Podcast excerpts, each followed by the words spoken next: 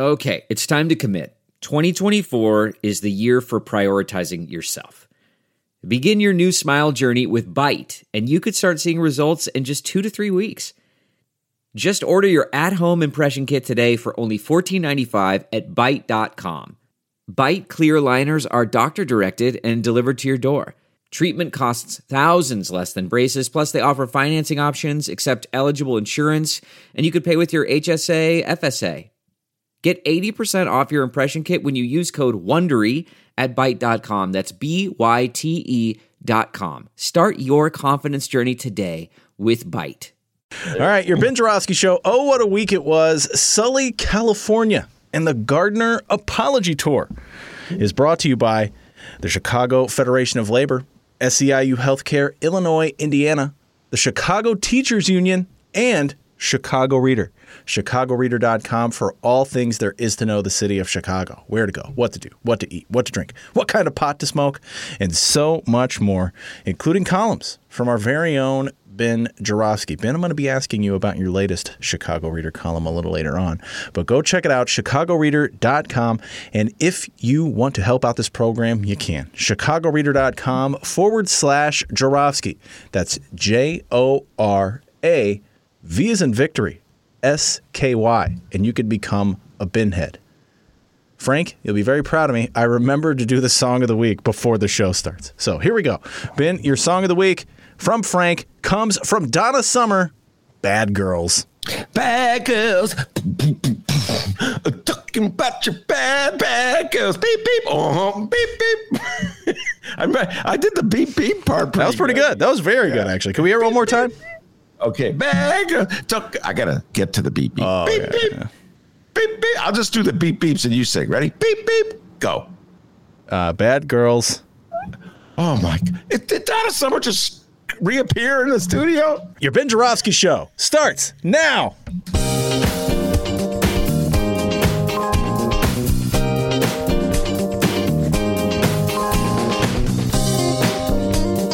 It is Friday, September 17th, and live from my apartment and his attic, this is the Ben Joravsky Show's Oh What a Week, Sully, California, and the Gardiner Apology Tour.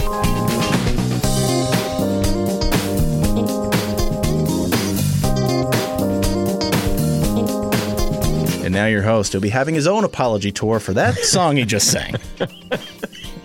Chicago Reader columnist, bad, uh, bad boy, Ben Joravsky. Hello, everybody. Ben Joravsky here. We're calling this Atonement Day Friday, and here's why. My God, there's some huge like explosion sounds coming out from outside my house. D. I don't know what that is, but let's just pretend it doesn't exist. Well, I've learned in the in the city of Chicago, the Fourth of July, it never ends. Really, after the Fourth of July, it just goes on until the next Fourth of July. Yeah, it could have been firecrackers. It, I don't know what it was. It could have been uh, the construction project going on, ongoing construction project outside of my home. Anyway, that happened as I came on. And before I turn things over to Dennis, I just want to say uh, we took the day off yesterday uh, because it was uh, Yom Kippur, the holiest day of the Jewish calendar. And as you guys know, I talk about this a lot. I'm, I'm not observant in it anyway. I've got my issues with all religions, uh, so I'm not a practitioner of any faith. But I was born Jewish and proud Jew in this country. So said, you know, D, I think I'll just take the day off. And the the Yom Kippur the Day of Atonement is the day you're supposed to reflect and on all your sins and the things you do wrong, the things you should do better. So I think I'll just take the day off. I'm not going to go to services or anything. So I went for a long walk, D. And uh, I was thinking about all the stuff I do wrong and how I want to do better this year. And one thing led to another. I wound up at the local library and I went up to the nonfiction section and I got down. I can't believe I did this in my day when I was supposed to be reflecting. I got down uh, Jeffrey Toobin's book, Vast Conspiracy, about the Bill Clinton, Monica Lewinsky uh, scandal and the impeachment. I'm obsessively following Ryan Murphy's uh, show, uh, dramatic reenactment of that, which I think is really excellent. I urge everybody to watch it. Uh, and so there I was, D. was supposed to be like separated from what I used to usually do and deep in reflection. And what am I doing? I'm reading about Clinton and Lewinsky. You can't help yourself. I cannot help myself. By the way, it's a perv writing about a perv. Just pointing that out, Jeffrey Toobin. Okay, Oh yeah, yeah. pointing that out. Tube in hand, Jeffrey Tube in hand. Yes, Toobin. Ooh. Let's hear your Bill Clinton impression, by the way. What's that? Let's hear your Bill Clinton impression, by the way. Uh, I did not have sex with that woman. Uh, Dr. D is a great guy. I knew him down in Alton. We had a hot dog together, but I did not inhale that mustard. Bill Clinton, you're the biggest fraud and phony in the world. Uh, Ben, uh, you know, uh, Ben, oh my God, dude. Now that they're definitely moving something. It's heavy machinery coming in, moving something. Excellent. I, am like, the, the Excellent. house is shaking. oh, the house is shaking. I guess they're not fan. Maybe maybe they're listening to the show as they do whatever they're doing, and they realize that they're kind of being a nuisance. Hopefully that'll happen. Yeah, I don't know. Yeah, maybe they are listening to the show. In which case, hello, fellas. Uh, hello, guys. How you doing? Anyway, uh, Jeffrey Toobin's book. Uh, he may be a perv, but uh, at least he lays out pretty much, you know, just all the details. And I, I, I'm going to have to do a deep dive on this one, D. I find it absolutely fascinating. It's so many levels. I could talk about it forever. But you know what? It's oh what a week, so it's not a time to talk about some events that took place in 1996, 1997, and 1998. It's a time to talk about what is taking place right now. Without further ado, I turn things over to the man, the myth, the legend, the pride of joy of Alton, and Illinois, without whom the show would be possible. And as Jeffrey Toobin will tell you, back home in Alton. they call him Dr. D. Take it away, young man. Hey, what's going on? I'm Dennis. Let's find out what happened in Chicago and or Illinois this week. We begin in Illinois, and we begin with the man who loves the state of Illinois more than anyone in the world, Governor J.B. Pritzker. Don't believe me? Well, consider these facts. The first cell phone was invented here. So was the first television remote control. Okay, we believe you, sir. we believe you. why don't I? Nah. First cell phone developed in Illinois. I don't. Do you believe that, D? I mean, are Come you on. calling our governor a liar right now? Well, I mean, I don't know. Maybe he was given wrong information. You know, it could you be heard, possible that they gave him the wrong information. You heard it here first on the Ben Joravsky Show. JB Pritzker is a liar. I did not say that. Uh, no further questions. The witness may step down. But, but, but, Your Honor, the governor was hustling this week. On Monday, he announced his new child care initiative. With this new program, Illinois is allowing more people to look for jobs and return to work without having to worry about where their kids will go during the day. That's good for people. That's good for businesses. But, JB, what kind of industry is this? It's an industry where staff, mm. most of whom are women, have historically been underpaid. So, in the coming months, Illinois will also be sending a bonus of up to $1,000 to everyone who works in a child care center or child care home in Illinois. Bonus, yes. But by the way, may I take that opportunity to go on a tangent? Uh, about our bonus about interviews this weekend? Yes. For sure. Tell us what you can uh, expect at chicagoreader.com forward slash Joravsky or wherever else you download your favorite podcast. This weekend's Benny J bonus interviews. Go ahead. Yes, thank you. Uh, and uh, I'm, I'm, proud of all my bonus interviews, but this weekend, folks, this is this is only on the Ben Joravsky show. We have two Davids and a Rosanna. Uh, David Ferris, outstanding job. Just interviewed him today talking about the California recall election, the madness of Republicans. Uh, and then he explains uh, the showdown between France and the United States. Only David Ferris can explain that. Really good stuff with David Ferris. David Glowatz will be doing a city council synopsis. Nice. Uh, and we're going to drop that as a bonus. Usually he's on like on a Tuesday or but it didn't work out with the schedule, so we're doing that as a bonus. So he's throwing uh, clips to the to, to Nate. Uh, DJ Nate will be getting the clips, and uh, yes. Can we hear what Nate that? Can will. we hear what that may sound like uh, when they listen to that? Oh, uh, Nate. Uh, oh, will he call him DJ Nate or Nate? DJ Nate uh, play the uh, Raylo clip. And then uh, DJ Nate's kind of quiet. He's not like you. He's kind of a you know quiet guy to just. I'm trying to you know, talk a little more, DJ. I played. I spin the music. Uh, so DJ Neil push the button and uh, he'll play it. So yeah, glow. We haven't done that one yet, so I, am sure it'll be great, but uh, we haven't done that yet. And Rosanna Rodriguez Sanchez, Alderwoman of the 33rd Ward, uh, will be talking about the trials and tribulations of being uh, a Democratic Socialist. I love my Democratic Socialist aldermen in the Chicago City Council. They take strong, bold stands. They're not afraid to stick their necks out. And uh, so Rosanna Rodriguez Sanchez. So D, what a lineup of great lefties and journalists and good Chicago political talk and national political talk very proud of our bonus. I just took that opportunity to mention that. Hey, uh, it works. So back to JB Pritzker. Uh, something else I did. Yes, I'm with you 100%, JB, uh, on your initiatives to spend government money on people who really need the money as opposed to government subsidies on rich people who don't need the money. And then I'll refer everybody back to the Michael Girardi song Shadow Budget, which, of course, uh, is about the TIF program. That's the shadow budget where they divert millions and millions of dollars, hundreds of millions of dollars every year, and then they farm it out to rich, powerful people who don't need it. And then they pretend it's all for your good, economic development, people. I had this comment to uh, David Ferris. D, I'm a little ashamed of it. I have a confession to make. I kind of put down my fellow Chicagoans. Oh my God! Don't tell any old mullet. Don't tell Micah I did it. I basically said the voters of Chicago are really dumb. Oh, well, that that's new. That's new. You never do that. Insults his listeners. Rush Limbaugh right now is somewhere is going. You don't do that. Oh, Ben, don't do that. Rush Limbaugh. That's who I get my advice from. Uh, so anyway, JB Pritzker, I applaud you for that. Uh, the other thing I did a lot of yesterday, uh, confession time, was listen to endless amounts of Norm Macdonald uh, clips on. it's funny, like everybody turned into me this week. I, I've listened. I've listened to all those Norm Macdonald YouTube videos. So I have to share this uh, Dennis story. He'll appreciate this. This goes back to our days at the radio station whose name I can't remember, and they fired me. I was WCPT 820, where facts matter, and as a matter of fact, they did fire you. Something I have in common with Norm Macdonald, by the way. I really bonded with Norm Macdonald because he got fired from uh, the news update on Saturday Night Live because he just didn't tell her. You know, the boss said, "Oh, could you, could you not say? Uh, could you go a little easier on Rahm? Oh, wait, that's what they told me. Uh, they told him the equivalent. Only him was go a little easier on OJ. He got fired from Saturday Night Live, ladies and gentlemen, from the news update. Just follow me on this because he was too critical of OJ. Just pause and think about that. so I can't really complain about getting fired from WCPT for being too critical of Rahm.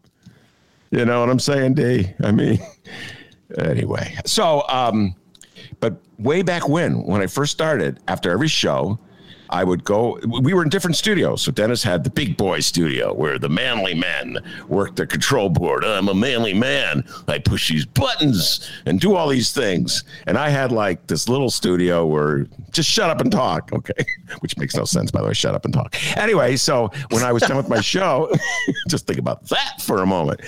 But essentially, that's kind of what they're saying, D. Just shut up and talk. In other words, don't talk about anything meaningful. Well, I heard anyway, that's the so, new slogan of the station, uh, WCPT yeah, 820. Shut up and talk. WCPT, where facts matter. Shut up and talk. Anyway, so after the show, after we're done, I would leave my little shut up and talk studio and walk down the hallway to the big manly studio where Dennis would be doing all kinds of things with buttons. And so, do you remember these days, D? Yeah. I would sit down and, and enjoy a delicious avocado and cheese. oh, yeah, yeah, good. yeah. And uh, we'd be chit chatting, you know, while he was moving buttons and pushing levers and those are the sounds that the machine made. That is. And uh, and then he would start telling me about Norm Macdonald. This is 2017, ladies and gentlemen. You never heard of no? Well, I kind of heard it. You never heard of Norm Macdonald. And then sometimes he would put Norm Macdonald on the YouTube clips. We, that's the first time he started playing me those Norm. Mm-hmm. This young man was utterly freaking obsessed with Norman Macdonald long before anybody was into him. And so then I got into him and I started heard them all through Dennis. But you know, then it kind of like got a little iffy with Norm Macdonald because he kind of said a few things that were politically incorrect and people got mad at him. So, you know, maybe I didn't admit it that I was at Norm Macdonald. Bad eh, Norm, sorry about that, but maybe I went a little underground. I watched his Netflix special at least three times, one about Hitler's dog or whatever. And, um, and then when he died uh, the, a couple days ago, I was stunned that there was just such an outpouring of love and appreciation for the guy, particularly from other comics, D. And I think what it is is that the other comics realize that he had the guts that maybe they don't have. I don't. He got fired for making jokes about OJ. Wow. By the way, this house is really shaking. I'm not kidding. they are dropping some kind of heavy machinery out, out, in front of my house. Just sharing it with you. Oh wow. Uh, anyway, so uh, I uh, did a lot of watching of Norm Macdonald uh, uh, bits on YouTube. And I don't know if you noticed this, D, or maybe because you you felt no compulsion to watch Norm Macdonald after his death because you've seen all these. I've been watching like uh, people talk of like Bob Saget did like a 30 minute video just about Yeah. Norm Macdonald. I watched that and just other comedians talking about him. Okay, well, I, yeah, uh, I stayed away from those. Uh, Saget, thirty minutes on Instagram. Wow, it was that was intense. Anyway, uh, but many. I'm not. This is it. All comes together. D. This is the brilliance of the Ben Joravsky show. It all comes together. Uh, so many of the Norm Macdonald bits on YouTube uh, are preceded by 14 second ads for JB Pritzker. Did you know that? Oh my god. Were god! you aware? of that? Holy cow! No, I didn't. I mean, it was, and it's all the same. Hi, I'm JB Pritzker. Hi, uh, What do you think of that image? Uh, yeah, I got to work on my JB. Uh, and I've seen the same ad like a million times. I can't, and I can't remember what it is. And so you know how usually uh, there's that little button where it says skip the ad. You know, before a YouTube bit, if there's an ad after five seconds, you could skip the ad. And I'm looking for the skip the ad button, and guess what? There is none. so, JB, I don't know how you got that deal. Anyway, shout out to Norm Macdonald and shout out to Dennis. He was way ahead of the curve on that one. You know, he let the chips fall where they may uh, with his comedy, and yeah, yeah. he didn't cry about it. So he got fired for making OJ. Wow, that's uh, could you go easy on OJ? Uh, you know, All right, now back to JB Pritzker. Okay, here we go. And who says the governor can't deliver a good pun? He also announced that new aviation maintenance school will be opening in Chicago. When it comes to the future of aviation in Illinois, the sky's the limit. Oh, and? I, for one, am excited to watch the AIM campus take the talent, diversity, and strength of our workforce to new heights. Do you think he knew what he was doing? Hey, hold need on. for aviation maintenance technicians is tremendous. There is a shortage of talent already today in the industry, and that is projected to grow. It is estimated that our industry will need over 130,000 new maintenance technicians in North America and over 600,000 new maintenance technicians globally over the next several years. How dare you interrupt AAR CEO John Holmes, Ben? Oh, so- John Holmes. Okay, not the porn star. okay, I was like, what? Guy gets around.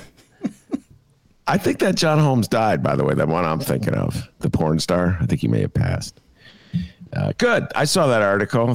Wait, do you think JB uh, was intentionally? Oh, of course. They wrote that. Th- those people wrote that. Uh, but uh, JB didn't write it. Some speechwriter, some sometimes headline writer, freelancing for JB. Anyway, yes, good.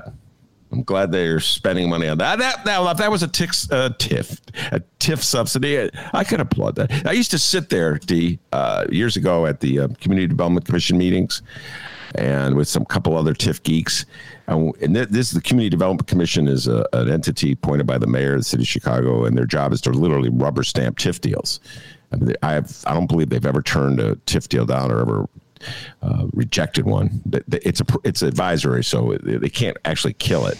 Uh, but their recommendation, if they, I believe, if they reject it, then it takes more votes in the council to approve it. Anyway, whatever. It doesn't matter because they're a rubber stamp. They're all appointed by the mayor. They they applaud. They uh, they approve the TIF deal. So Michael Michael Girardi, if you get a song out of this, uh, you're a genius. Uh, I used to sit there with a couple TIF geeks. We sit through these really boring meetings where all this TIF propaganda would be. Sent out into the world, emitted into the world by the various uh, payrollers at the planning department, telling us how great and wonderful this handout to some corporation was.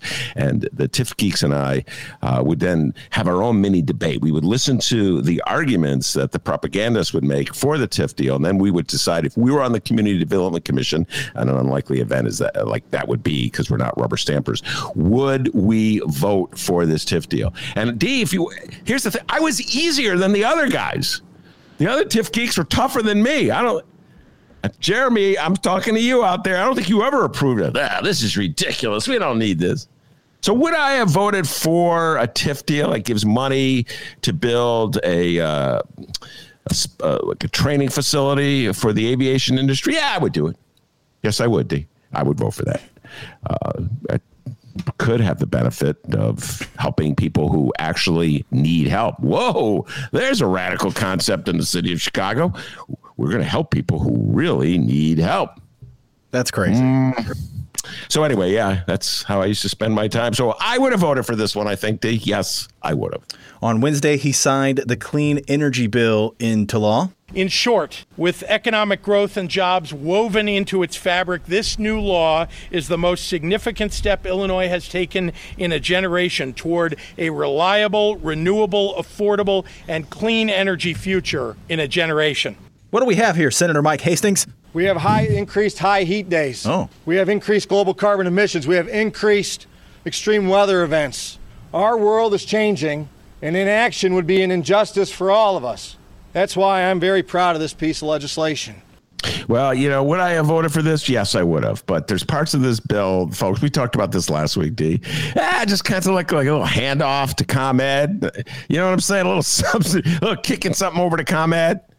Why are we prosecuting Michael Madigan again? I just throw that out there. ComEd got what they wanted without Michael Madigan. But I probably would have voted for D. Uh, anything that promotes anything remotely resembling uh, attacking uh, pollution, I probably would uh, vote. We're going to have Jen uh, Walling on next week to talk about it in greater detail. I'm not a big fan of nuclear reactors. Now I know what you're going to say, uh, Dennis. You, are going to tell me a lot of people depend on nuclear, nuclear reactors for their job, their livelihood. That's what, what I was going to tell say. me. That's that was exactly it. Uh, uh, and then you're going to say you have a good you have a good friend named Homer who has a job in one of these nuclear reactors, and Marge. isn't that brilliant that they gave him a job in a nuclear reactor? But I just I get a little nervous with the nuclear reactors. There's, I don't know if you guys saw this. Uh, there was an article in um, where did I see it? I forget where I saw it. It may have been the New York. It may have been the time I got the Wall Street Journal. Remember the time? Oh yeah, you stole you, know, you, stole your neighbor's Wall Street okay. Journal. Let's just clean that up a little bit. I didn't. It's not like I snuck out in the middle of the night and took it. The newspaper guy inadvertently delivered it. Like, you make me look like a petty thief in the night, sneaking around. Sorry, sorry, sorry. You uh, had the uh, chance to give but, your neighbor the Wall Street Journal, go to his house and give it to him, but you decided to go into your house and read it and not bring it up well, at all. But okay. Well, my neighbor probably got my Sun Times, so I figured it was a swap. You know, they got to read the beloved bright one. They were, they were. I heard a lot of chuckling that day. Yeah, they were laughing at the punny headlines. Oh my God, this is hilarious! Californian dreaming. Uh, anyway, uh, so this there was an article about this plant in um, Greenland. I'm not making this up to you. That's going to suck carbon out of the air. That's how we're going. I go. That's how we're going to deal with climate change. We're going to somebody's going to make money with a plant that just since we can't do anything about putting it the carbon in the air. You know, this is it's this machine. Hold on, I'm going to do a sound of the machine sucking. That's the sound. That was good. So, uh, yeah, thank you. So I'm like, oh, where can I invest in that? Does Robinhood uh, says? Uh, can you get that on Robinhood right now? Anyway, that's um, that's how we're going to deal with. it. And watch, MAGA will turn against that company somehow or other. MAGA will find a reason to be against that company. And in case if you were wondering if we could stop wearing these stupid masks, face coverings, fa- face coverings. Sorry, sorry, Kevin. The answer in the state of Illinois is obviously no. JB Pritzker says it's still important to mask up in Illinois. They're not standing up for the health and safety of the people in their communities. As you've seen throughout this pandemic, there have been local officials who've been unwilling to stand up for the people of their communities on a mask mandate. It's, it's perhaps now more important than ever as we have our children back in schools. Yeah, but how are the numbers looking? They've subsided a little, not the case numbers necessarily, but the hospitalizations. And so I'm pleased about that. But uh, until they start to come down the other side of this, we can't uh, lighten up on our mitigations. In related news, looks like there's a new anti mask group in Illinois. Protesters opposed to the state's mask mandates in Glen Ellyn have been confronting parents and children each day as they walk into the District 41 elementary school. And if you followed this show for a while, this next piece of news should really come as no surprise. The one leading this anti mask group, it's me, Dennis. I'm just kidding. Obviously kidding. It's actually former Republican representative and gubernatorial candidate, the one, the only, Jeanne Ives. Wow. I'd not I'd not seen this news clip. You scooped me on this one, day. I had not seen this one. That is so twisted. They're confronting parents we took the deep dive with David Ferris on this, so uh, probably going to repeat some of the things that he said. I'm just going to steal his great ideas and pretend I came up with them. But I can't believe put aside uh, the uh, health issue here. I can't believe that Republicans think this is a winning strategy heading into the next election, particularly in the state of Illinois. Like confronting people who want to wear a mask or keeping school boards, local school boards that want to impose mask mandates, keeping them from imposing them, making a mandate against a mandate. I'm not. How is that a winning strategy? Yeah. I don't think uh, picking on people has never been a good strategy yeah. to get people to vote for you. Yeah, no, that's a, so Norm Macdonald. I don't know. Uh, picking on people. By the way, Norm Macdonald about Bill Cosby is hilarious. Just someday, folks, just Google Norm Cosby. Norm Cosby. Norm Macdonald on Bill Cosby. You love Bill Cosby, ladies and gentlemen. Uh, I don't think uh, the hypocrisy is the worst part of it. Anyway, um, so yeah, I, I I just don't understand uh, why they think I it's I don't understand why they think well it's not good health policy that's for certain. Uh, it can't be good politics that's for certain. You just look like a bunch of bullies, which is kind of what the Republican Party is, even though they say they're standing up for liberty. And Jeanne Ives, why am I not surprised that Jeanne Jeanne Ives, though I guess we gotta give her a bit of a shout out, D, because she probably did as much as anyone uh, to undercut Bruce Rauner in his reelection uh, campaign. Uh. so. Yeah, well, it wasn't that guy with over a billion dollars that. Uh, it was all her. Thanks, thanks, Jeanne Ives. Well, she helped. I said helped. I didn't. Yeah, remember the, the the great debate at the Tribune where she kept. Oh yeah, this little shithead. Like, oh wow, Jeannie's tearing into him. Uh, uh. That's Tribune's getting a little more like liberal in their edit. I, of course, was the only one who read their editorials before when they were lunatic. Uh, they were MAGA before MAGA. I maybe they're the only one reading them now, so I'm probably the only one who detected this slight shift to the left. And heavy emphasis on the word slight. But uh, oh yeah, the Tribune loved it when Jeanne Ives went at Bruce Rauner. Yeah. The issue was abortion rights. That that was before the pandemic, ladies and gentlemen. Jeanne Ives thought that Bruce Rauner was too liberal uh, on abortion rights. She wanted to outlaw abortion in the state of Illinois. Yeah, that's going to really get you. By the way, Terry Cosgrove will be showing up next week. Oh, TC, Terry Cosgrove. Yes, uh, I believe Tuesday. Don't quote me. Okay, I will not quote I, you yeah, I haven't memorized the schedule, but I cut a deal with him, and he's coming on. He's already told me what he's going to talk about, and he's already bossing me around. In other news, the Pritzker Please Reelect Me campaign has mandated COVID 19 vaccinations for workers on his reelection bid. The move is aimed at drawing attention to the differences between his handling of the pandemic and, well, his Republican challengers who oppose coronavirus mitigation mandates. And Thursday marked the fourth straight day with ICU beds filled to capacity in the state's least vaccinated region, Southern Illinois, which is home to more than 400,000 residents. Including uh, Dr. D. Well, was home to Dr. D. Uh, we got to bring Dr. Pamela back, our uh, downstate physician for Medicare for All coolest doctor, uh, it may be the coolest doctor in the state of Illinois. Uh, get her thoughts on mandates. Get her thoughts on the uh, the ICU beds that are filled up. I mean, Dee, we kind of predicted this was going to happen, didn't we? Mm-hmm. but I mean, I don't want to be right about this. This is not a moment to gloat. David Ferris, again, stealing from him, uh, had a whole riff about the political fallout between the vaccinated and the unvaccinated, uh, and how, in his humble opinion, it, at some point it could get really ugly, even uglier than it is, uh, with the vaccinated really turning on the unvaccinated. I, I experienced a little bit that, D, uh, when I said some nice words about the bridge lady who died on Tuesday. oh, yeah. I said the nice words on Tuesday. they ripped oh, into God. you, huh? I, I got it from a few people who will remain nameless, giving me grief uh, that I was sticking up for her. And she, of course, uh, was a lefty who went right, uh, ended up in QAnon country. Uh, she, politically speaking, lost her mind. Uh, she died of COVID related. I think pneumonia eventually did her in, and she became a huge uh, symbol of resistance on the part of a whole bunch of lunatics and and uh, assholes I don't know what else to call him, uh, part of the the far uh, right QAnon movement, including Michael Flynn, uh, the former national security advisor to Trump. Uh, but I, you know, as I said, I have uh, a soft spot in my heart for the bridge lady because I remember when she was uh, championing lefty issues. I remember when she championed uh, me when I got fired from the station, and she uh, was anti-TIF, et cetera, and so forth. So, uh, but I know there's a lot of anger that's growing, and vaccinated against unvaccinated. It's it's like a mini civil war. Yeah, uh, and it's ugly. And I politically, I have, I, it's hard for me. David Faris is making projections and predictions about where it's going to go. Don't want to give it too much away. Got to go listen to him say it.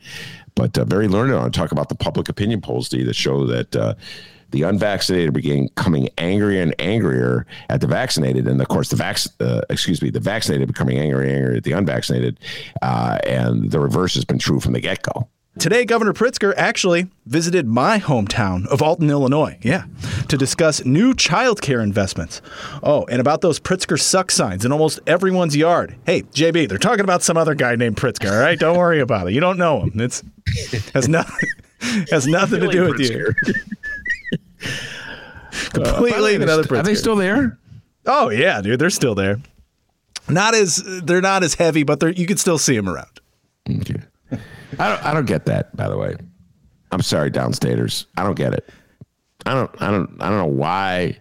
That's just brainwash. I mean, see, that's where the bridge lady and I began to deviate. I mean, that was one of the telltale. Remember, she. I don't know if you remember this, D. She would say, "Ben, I'm not voting for a billionaire." Yeah. I'm like, what do you? Uh, if you like his policies, why don't you vote for him? He's a billionaire. That was so there may be just such a prejudice. I, I, I don't know. I don't understand that. Pritzker suck. Of all the people in the state of Illinois, think about this, D, to say they suck and put a sign in your. I could come up with 10 politicians at least before I would put JB. But whatever. I don't live downstate, so I don't get it. All right, more statewide news. Boy, we had a blast last week getting to know our newest Illinois Republican gubernatorial candidate. His nickname is Sully, Jesse Sullivan. We played an ad from the gubernatorial hopeful. He mentioned California a bunch. And, well, he had one hell of a suntan, which led us to wonder hey, does this dude live in California? Well, I think we have an answer. It's time for a 2022 Illinois gubernatorial candidate update. This is a 2022 Illinois gubernatorial candidate update. Illinois is a state with a grand history of profound impact on our nation. Not now, JP. the cell phone. Sorry, JB. I am not buying that cell phone thing. Just saying. He loves Illinois. Uh, Sullivan's entry into the Republican race for governor last week, one day after reporting more than $10 million in campaign contributions from seven California, Texas, and Colorado donors, drew immediate criticism from his GOP rivals as well. They dismissed him as an out of towner supported by big checkbooks of the Silicon Valley City oh, elites. Well, turns out he does live in Illinois. The following comes from the Chicago Sun-Times and Rachel Hinton. Republican gubernatorial candidate Jesse Sullivan pushed back Monday at characterizations of him as a West Coast hippie. No, I put that in there. West Coast venture capitalist, insisting that both he and the business he founded are based in the small central Illinois town of Petersburg. While voting records do show Sullivan has lived and voted in downstate Menard County for at least the last five years, the main location of his business is murkier. Social media accounts and the company's own website list Alter Global as being headquartered in San Francisco or the Silicon Valley. But Sullivan and a spokesman for his campaign said that is primarily for marketing and branding purposes. You see, no one no one wants to buy a business in Illinois. They want to see that California thing. Marketing. Unbelievable. California, man. Illinois sucks. California's cool. Documents released by Sullivan's campaign on Monday included a birth certificate, showing he was born in a Springfield hospital in 1984, as well as proof of his home ownership and taxes paid on the Petersburg home from 2016 to 2020. A review of Sullivan's voting history shows he voted in the central Illinois town of about 2,200 in the last three November elections 2020, 2018, and 2016. He also voted in last year's Republican primary, according to records from the Menard County Clerk and Recorder. Earlier, he also voted in the 2008, 2010, and 2012 general elections and the 2003 consolidated election in the downstate city. To quote John McEnroe, what a joke. What a freaking joke. D, you hit it on the head. Dude, you're a venture capitalist. You create a company called Alter Global, which is going to freak MAGA out. Global being in the title. Okay. Glo- MAGA's not really into global things. And you created it in San Francisco. So there's no escaping any of that. Now, personally, I am not offended by any of those things. Well, maybe the venture capitalist firm. I'm not big on venture capitalism when they buy up companies, fire everybody, and you know make more money for the people who own it. Everybody else gets screwed. And then they're against like public subsidies to help the unemployed after they created more unemployed. And then they get their friends to write columns like the ones I've been reading in the New York Times, which say it's not good for the psyche of Americans to give them a tax credit because they feel they haven't earned it. What rich guy has ever turned down a tax credit or a tax handout because he doesn't think he earns it? I've never seen it. I'm sorry on a tangent here, but that was one of the stupidest essays I've ever read. New York Times. New York Times. See, my two days with the Wall Street Journal, it was the second day, day, D, I didn't tell you about, but they inadvertently gave me the Wall Street Journal. I read their editorial page. Not one attempt to let the other side have its say. But the New York Times, oh, well, let's hear from the other side. And so, you know, they'll put on some guy who's pro choice. Like maybe he's, oh, I think, uh, I don't want to outlaw abortion but let's kick everybody off. let's kick, make them poor. Don't cut the cut the subsidies to poor people because it just makes them dependent, and then they don't feel good about themselves. Meanwhile, I'll take all my handouts and I'll feel great about myself. The stupid stuff they put out. Anyway, I went on a tangent. So, yes, I don't like the venture capitalist part about your company, but you clearly obviously created that company in California. Whether you live there or not, I really don't care. I took a look at the website. It says San Francisco, California.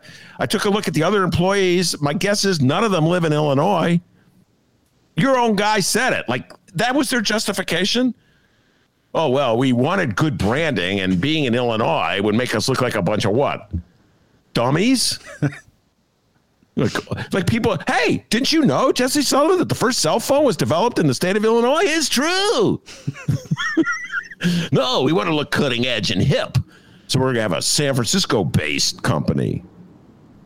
So then you come in, you waltz in, and now you're mad because people say, well, wait, he's a San Francisco based venture capitalist. No, I'm from the heartland. And I speak with a twang. Dude, I, I this is you asked me what my latest column was about. D. This was my column. Oh, nice. Yes. The quote unquote moderate wing of the Republican Party. Clearly, uh, what this fellow Sullivan is trying to do, Sully, uh, is trying to do is present himself as the moderate alternative to MAGA, which is a really tricky thing to do. Because in order to get the nomination and to employ that strategy statewide, you have to win over MAGA. So you have to win over MAGA by saying, guys, I'm going to pretend like I'm not part of you, but secretly I like you. So just vote for me. Even though you got DB, uh, Darren Bailey. That's my Darren Bailey imitation, which is a terrible, terrible imitation. I got to say, it's getting better. He's got a higher voice uh, than I always give him credit for. So I don't, I don't know why any MAGA person would vote for Jesse Sullivan if you got the real deal in the race. It's like voting for Bruce Rauner when you can vote for Jeanne Ives. Yeah, on paper, I bet it, it seems a lot easier. Just don't beat Darren Bailey. You know what I mean? But yeah, when you like go to Alton and all these like, you know, more downstate areas, like, oh, wow, okay, this guy has uh, more of a following than I thought. Who, DB? Yeah. Yeah, DB's huge in MAGA. D- I've said it all along. I believe he's the front runner. He is out and out MAGA. He espouses all MAGA. If I'm a MAGA guy, I would vote for DB. Wouldn't vote for Jesse Sullivan, Sully. right? Did DB take his farm and move it to Bakersfield, California? Hi, I'm Darren Bailey, and I have a farm in Bakersfield, but I'm really from Illinois. Ah, Jesse Sullivan, you must think the voters in Illinois are dumb. Well, you know, I got in trouble for saying the voters of Chicago are dumb, so you got to admit, Jesse, they're not that bright if they voted for Rahm twice, not once, but twice. Hey, friends, are you ready for government to dictate and control your lives again? Darren. You're one step closer. J.B. Pritzker, our tyrannical governor, just issued more mandates today. Friends, that's not right. That's not what government is about. Government is to inform and educate.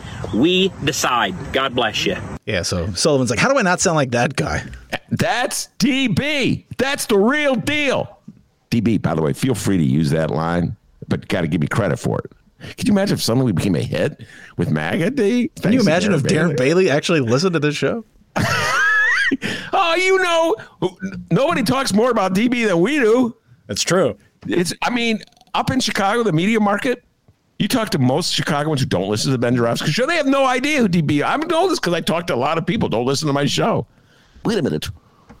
You're still doing a show? I thought they fired you. well, they did fire me, but I still do a show. So yeah, so DB people don't really know about DB, but he's huge in Magaland. And Jesse, Jesse Sullivan, you're running in Magaland. You're not running in DuPage County.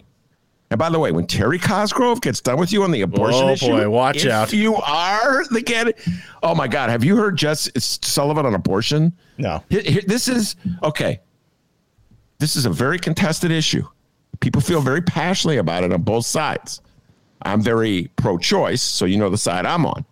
Very passionate about it. Here's Jesse Sullivan. Well, I'm anti-abortion, uh, and I'm kind of sympathetic to the Texas law, but don't worry, I don't have the votes in the House to do anything about it. Yeah, you just lost. Yeah. What? Who?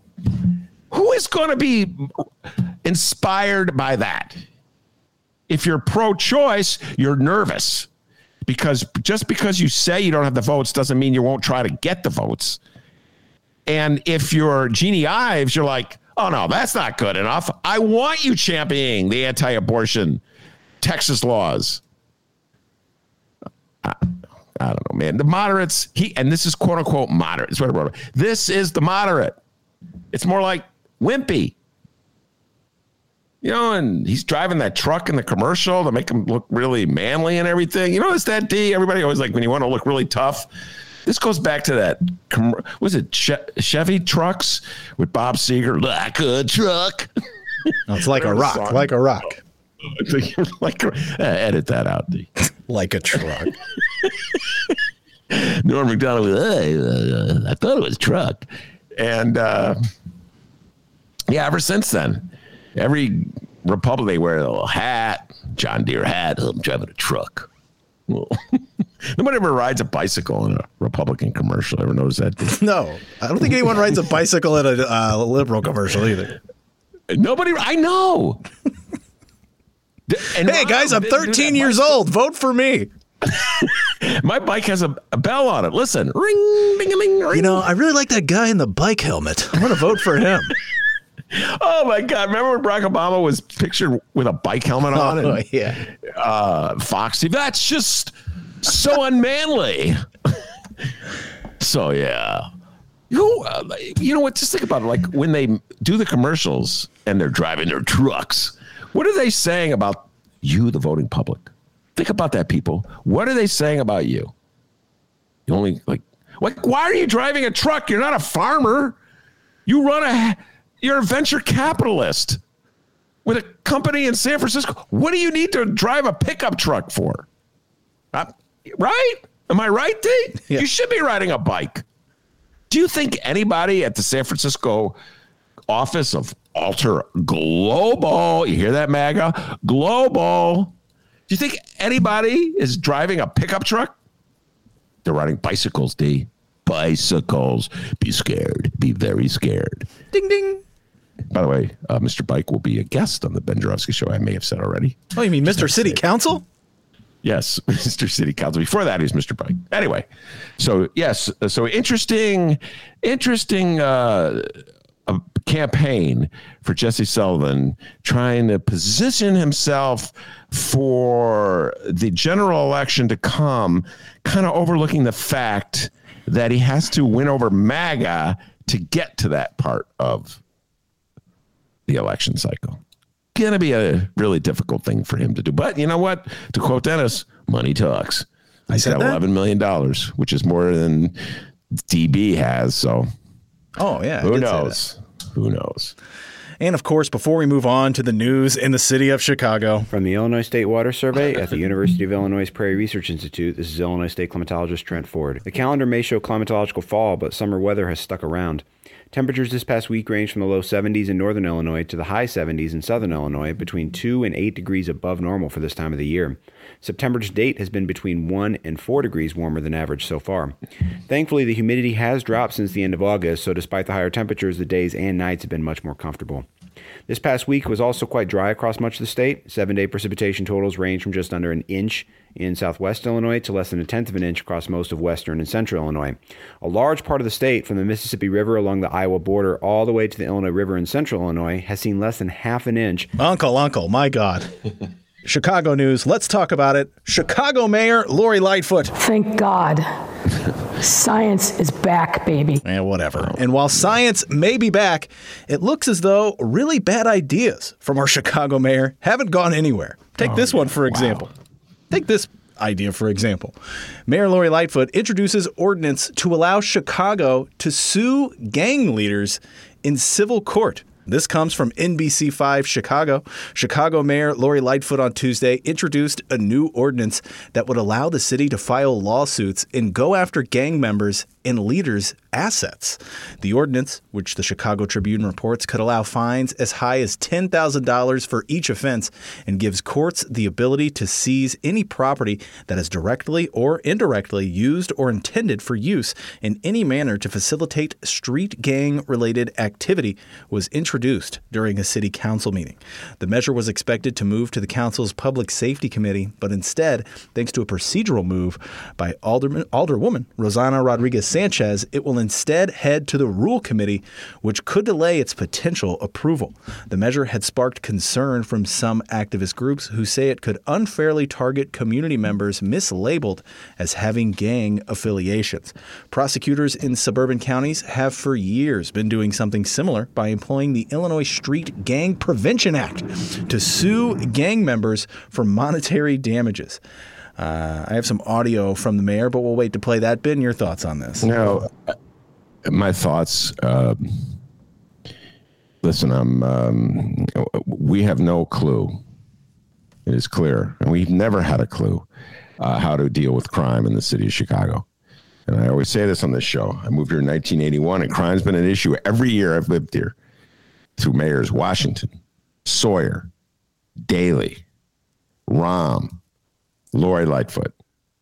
And uh, the same story repeating and recycling itself year after year. And it's very depressing when you think about it. That's why I try not to think about it. But I have it easier uh, than my dear friend Mark Sims. Let's come on this show and talk about how uh, in a high crime area, people have different attitudes about it because they're facing literally the gun. Mark makes fun of me for when I go on my walks at night because he, he says he can't do it in his neighborhood. Oh, I just think he's lazy. Anyway, sorry, Mark, I didn't mean to say that. Um, so they don't. I, I I think that Lori Lightfoot has no idea how to deal with crime in Chicago, and clearly Rahm never thought about it when he was mayor. So, you know, this notion that somehow or other, if you take a gangbanger to court to seize his assets, it's going to stop shooting. First of all, half the time they tell you it's it's like every other thing, a mixed message, D. So when there's shootings, uh, heavy shootings, and uh, the murder rate goes up, the number of people go up. You'll get read. I'll read articles in the Sun Times, the Tribune, where learned criminologists, cops. We talk about how in the old days there was more control over the gangs because they were centralized and there was like a handful of gangs. And now what's happened is that they're decentralized, the gangs. And so there's like mini gangs and there's no commanding boss that keeps them in line. I mean, I, I read this stuff, D. These are the experts. So, okay, so who are you going to sue then? So, you, for one hand, you're saying the problem is there's no centralized gang authority, which would suggest that a powerful, rich person uh, is the cause of the shootings. And now you're saying, well, we're going to sue the central authorities that you just said don't exist. So we're all over the map. And uh, Sherrone Mitchell, who uh, the public defender for Cook County was a guest on this show not too long ago, put it best in one of the papers. He said you're going to end up stealing. You're you're going to forcing some what grandmother to give up her what what what's the car? He said Camry. I want to say, and that's true. It's just going to be another tax on poor people. That's that's we love taxing poor people, and then like we the same people who support Lori Lightfoot will write editorials in the New York Times saying it's not good for poor people to get a tax credit because they don't feel good about themselves. They don't feel they've earned it. God, how could you guys write this stuff? I've never seen a run back on this one. I've never seen a rich guy turn down a handout. Do you realize, rich guy who wrote that dumbass essay for the New York Times, that in the 1980s, Spy magazine played a trick on Donald Trump? Did you know this story? Damn, I know I no. may have said this to you. Spy magazine, which doesn't exist anymore. I'm showing how old I am by even remembering it. had this deal where they would send out checks to prominent people, rich people in particular, for one penny, one cent and the thing was, would they cash them? And they would then make up like uh, Billy Bob uh, Plumbing Services said, realize, we realize you overpaid by one cent. Here's your check. We apologize. And so they would see who would cash them. Trump cashed his check, proving my point. They'll take anything coming their way. So here we are in the city of Chicago, supposedly an enlightened, progressive city that's thinking about helping the people in the greatest need. I know what we'll do. Well, we'll we'll sue more poor people. That ought to clean up. That's a, there you go. We'll go sue some poor people. That'll that'll shut them down. There you go. That'll bring the murder rate down. I've seen every dumb idea in the city of Chicago tried when it comes to policing, uh, and I just people keep shooting each other. I don't know. You may want to try something like helping people. Just throwing that out there as a suggestion. Maybe jobs for people. Ah, silly me. Yeah, that's stupid. Just, that's stupid. Yeah, really stupid. Yeah, you're gonna see like 15 year old kids or like just the wrong people like getting accused, and yeah, like you said, poor people. Yeah, good call. Yeah, it'll be the mother or the father or whatever of some kid it, will be facing another fine. Just let's just sue more poor people. Ooh, there's a good idea. Suing poor people. I don't know, Lori Lightfoot, where you came up with that one, but why don't you just let it quietly die? And by the way, shout out to Rossana Rodriguez. Should be our guest uh, later today. Drop that one over the weekend uh, for uh, kicking it to the Rules Committee. A lot of guts there because, you know, the law and order types in the 33rd ward are going to be coming after her. Her reelection battle will not be easy one day. And they're going to be trying to milk that one. She's weak on crime. And all these North Siders.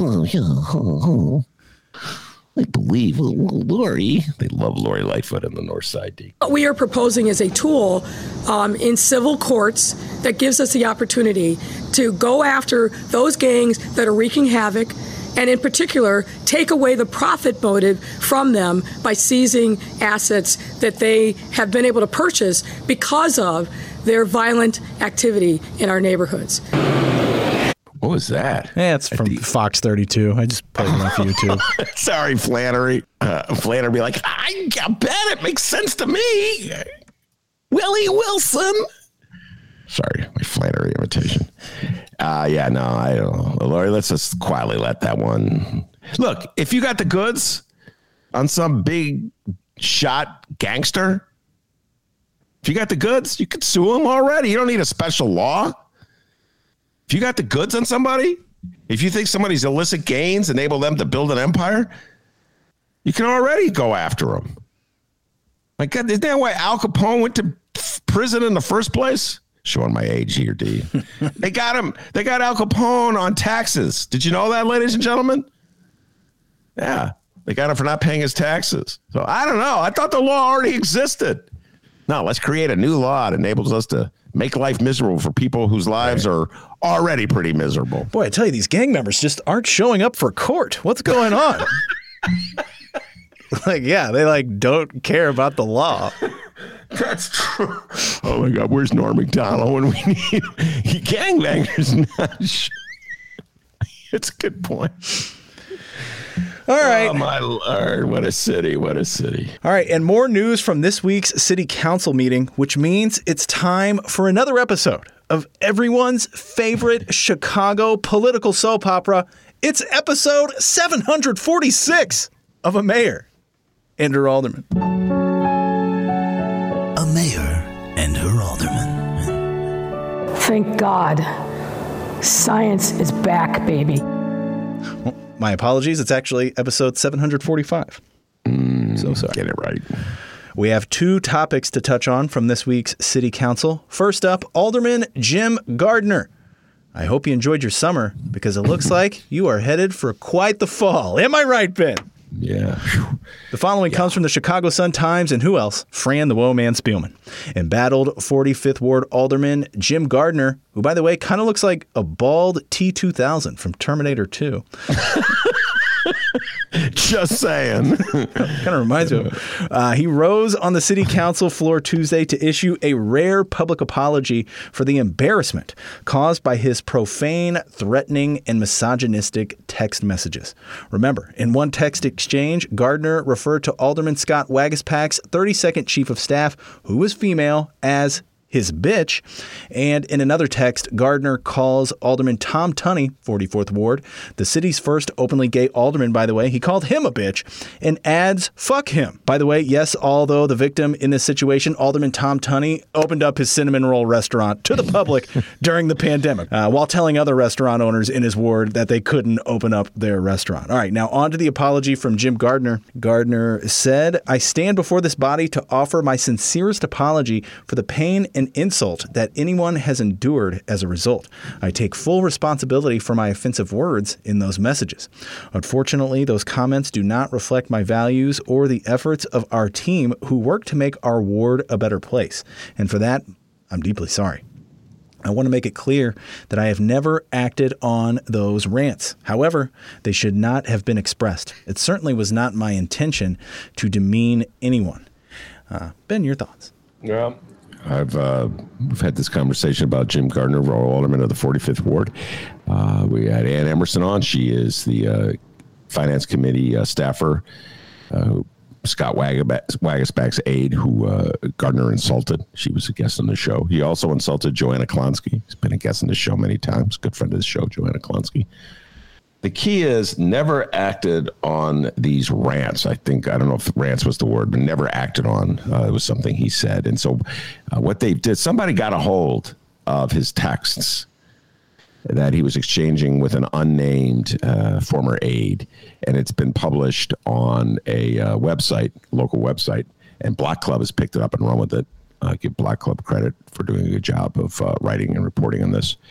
Uh, and uh, so it looks as though he had fallen in the habit of texting his just like vilest, most like raw, crudest thoughts, you know, and uh, like if the name of somebody would come up, he would just spew venom at him.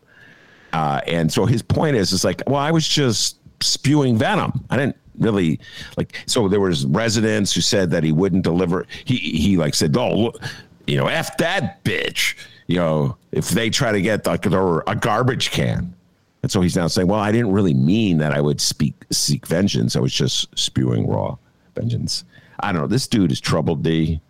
Uh, it's not the kind of attitude that you want to see displayed by anybody, but in particular, an alderman who does have power over the lives of many people uh, and is supposed to be, you know, an example, a public servant.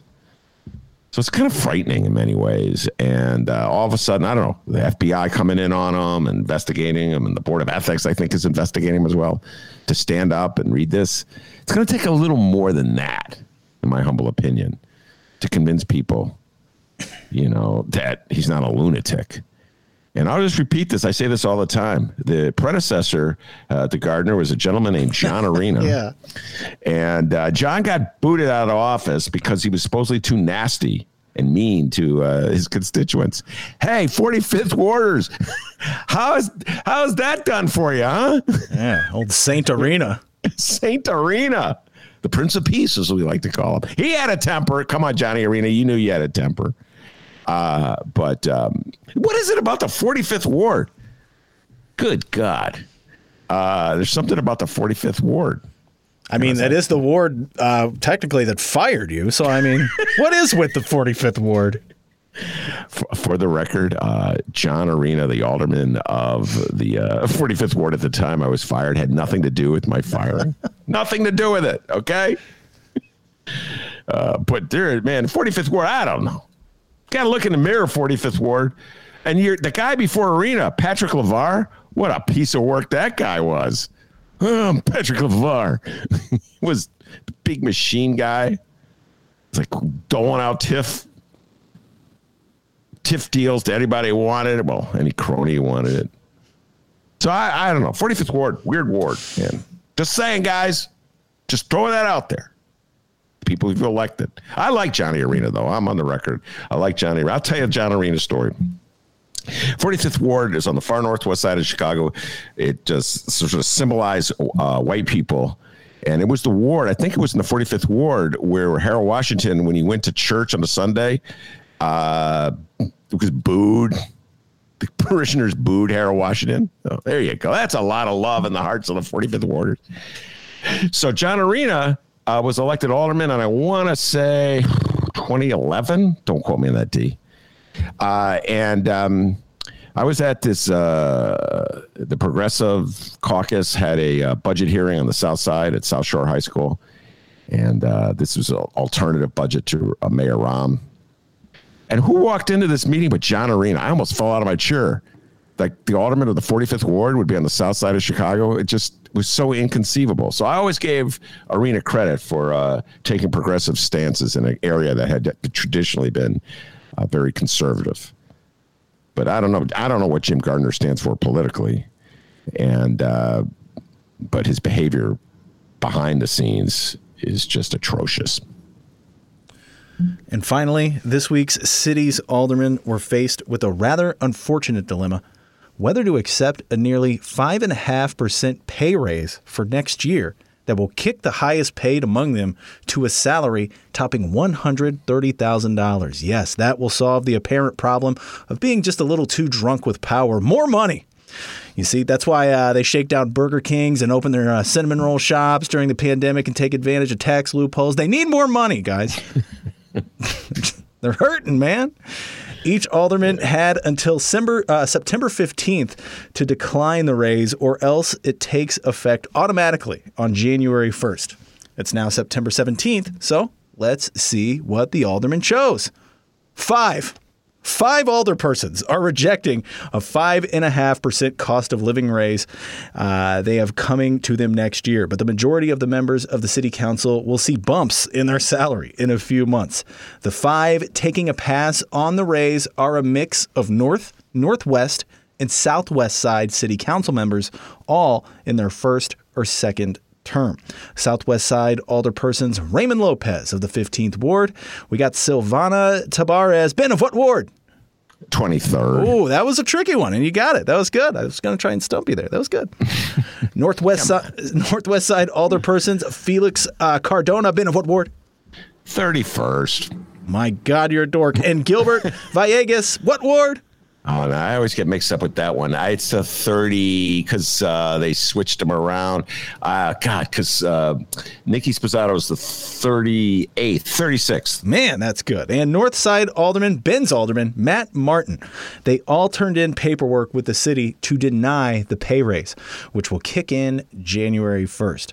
Lopez, Cardona, and Martin will continue to make $122,304 in 2022, while Villegas will make another, uh, will, will make 115560 and Tabares' salary will remain at $123,504. I cannot relate. City budget officials did not immediately respond to questions about why the salaries differ. Martin, first elected to the North Side, uh, 47th Ward, two years ago, said not taking the adjustment was, quote, a personal decision.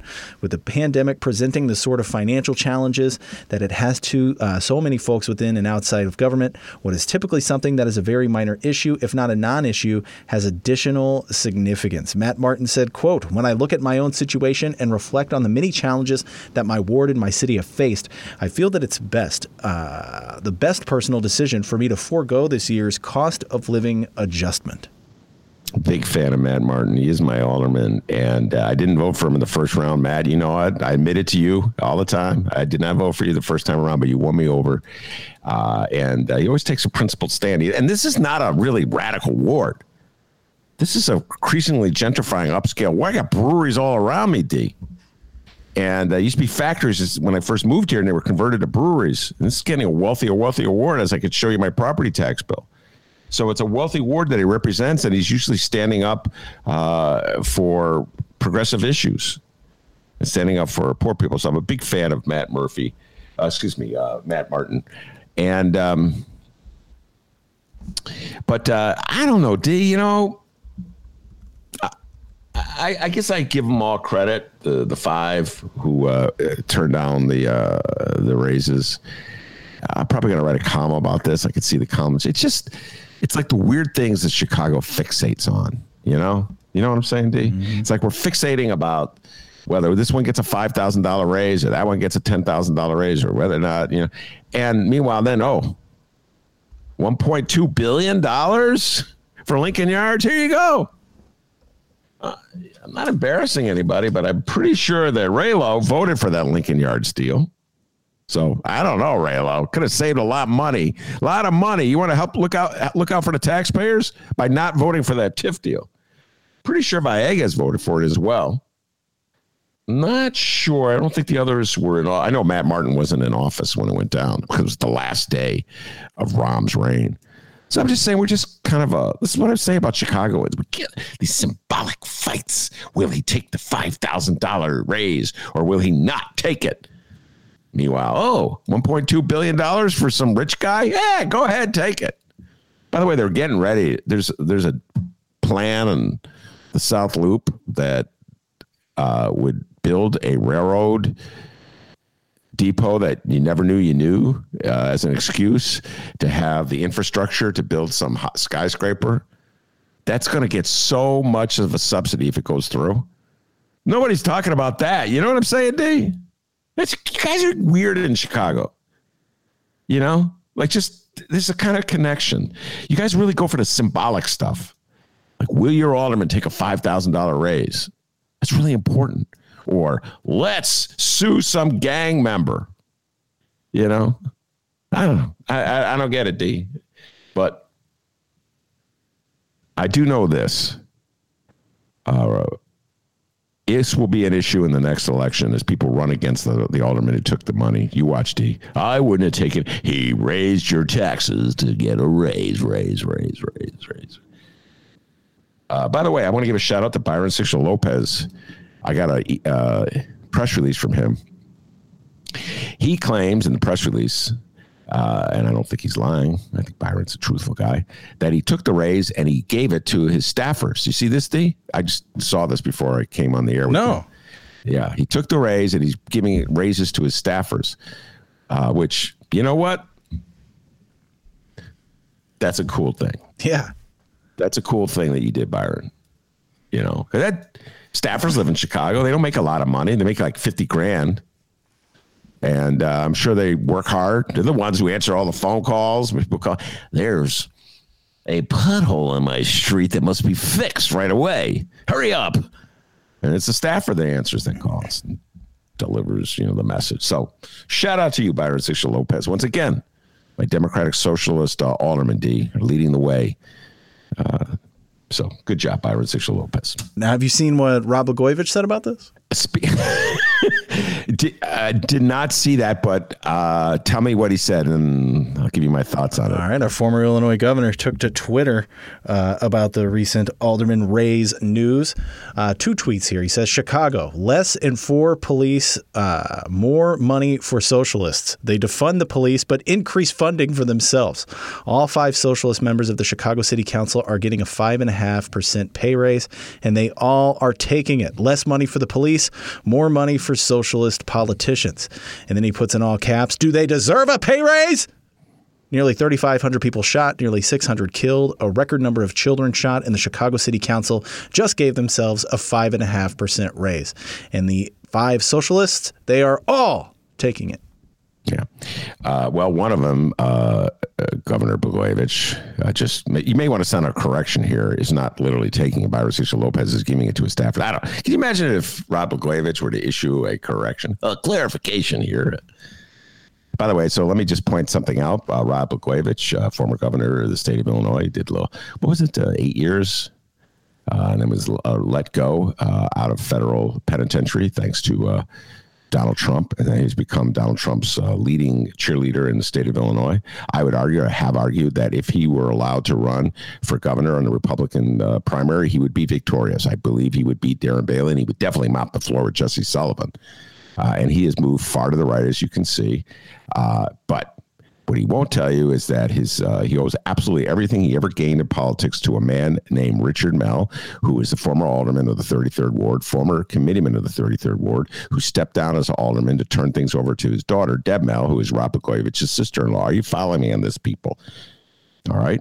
Uh, and uh, the 33rd Ward is now represented by Alderwoman Rossana Rodriguez Sanchez, who will be a guest on my show in a little while. Uh, she defeated Deb Mell in a very close election, and that ousted the Mells uh, from uh, power in the 33rd Ward before then. Um, Dick Mell was ousted by uh, in a uh, runoff for uh, uh, committeeman. D, do you remember who defeated AG for AG? Aaron Goldstein. Yes, AG. The meanest three point shooter in all of Albany Park. Very good. Yes, played for Lane Tech, uh, coming off the bench. Aaron Goldstein for three. So anyway, so Dick Mell. Uh, so when Rod Blagojevich sends out this uh, text blasting um, Democratic Socialists, he's gearing up for the Mell uh, resurgence. They're going to run someone against Rossana Rodriguez Sanchez. Wait, you think he just did this for the hell of it? Come on, Chicago, wake up, smell the coffee. So yeah, the Mell clan. Maybe they'll run Blagojevich against Rossana Rodriguez Sanchez. Maybe they'll run Blagojevich, but it'll be someone supported by the Mell's and Rod Blagojevich uh, running against Rossana Rodriguez Sanchez, and that they're going to combine it to cuts in police, more police, and less money for aldermen. That'll be their um, their campaign. what a city! And Rod Blagojevich will be leading the charge. And people in the 33rd Ward, well, you know, Benny has a point. So I just wanted to do a little annotation of that Rod Blagojevich text. Or no, it was a tweet. Excuse me. It wasn't a text. And uh, my apologies for the delay. Aaron Goldstein for three. Oh! Ben Joravsky gets the rock. Oh my God, he misses. HG for three. Good man, Aaron Goldstein. And that is it. Oh, wait, hold on. Our uh, dear, dear friend, Mike Gerardi, whose music you can find at Mike Gerardi, G E R A R D I, Bandcamp. Just look that up. You will find several songs themed after the Ben Joravsky Show. Uh, he has a new song. We played it earlier. We played it in the beginning of the show, Michael. Maybe I'll play it uh, uh when we go out here as well. But uh, he asks, hey, please, he tuned in late and he said, please tell me I did not miss the Illinois crop report. Well, Michael Gerardi, do not fear, my friend. 33% of acres were dropping leaves compared to 19 normally. Soybean conditions declined from last week and were rated 11% very poor to poor, 28 fair, and 61% good to excellent. Wait, there's more. For corn, 93% of acres have reached the dent stage or beyond. 51% of corn acres have reached maturity compared to 37 normally. Corn harvest is now 1% complete. Maturity. Mature. I know this dude, man. He's got great enunciation. Dropping leaves. D, that's a downside. Well, help me out with dropping leaves. What does that mean? I don't know what the hell that means. Dropping leaves. Is it like trees? I don't know. What do I know? I'm not a you know, farmer. But uh, anyway, I really love that report. And uh, yeah, thank you, Michael Gerardi, for reminding us. Yeah, heads would have rolled at the Ben Joravsky show. Had is not. No kidding. All of our all of our crop heads would have been like, "What the hell? I'm done listening to this show." Uh, but that is our program, guys. Remember, you can download previous Ben Joravsky shows, Benny J bonus interviews, and so much more. Uh, over a million downloads, by the way, guys. Go check it out. Uh, ChicagoReader.com forward slash Joravsky or wherever else you download your favorite podcast. You can always send us an email, BennyJShow at gmail.com. Uh, tell us what's on your mind. You can reach us on social media at Benny J Show, B E N N Y, the letter J show. For some reason, I forgot how to spell your name. B E N N Y, the letter J show on Facebook, Twitter, and Instagram. And you can call this program. It's true. 708 658 4788. That number again, 708 658 4788. We'd love to hear from you. All right, outstanding job. Uh, the man, the myth, the legend, uh, the pride and joy of Alton, Illinois. Uh, and uh, as uh, David Faris, David Glowacz, and Rossana Rodriguez Sanchez, who will be our bonus guest this weekend. What a lineup we have, ladies and gentlemen. Back home in on, they call him Dr. D. Give yourself a raise. Yes, give yourself a raise. Take it out of petty cash. Have a great weekend, everybody.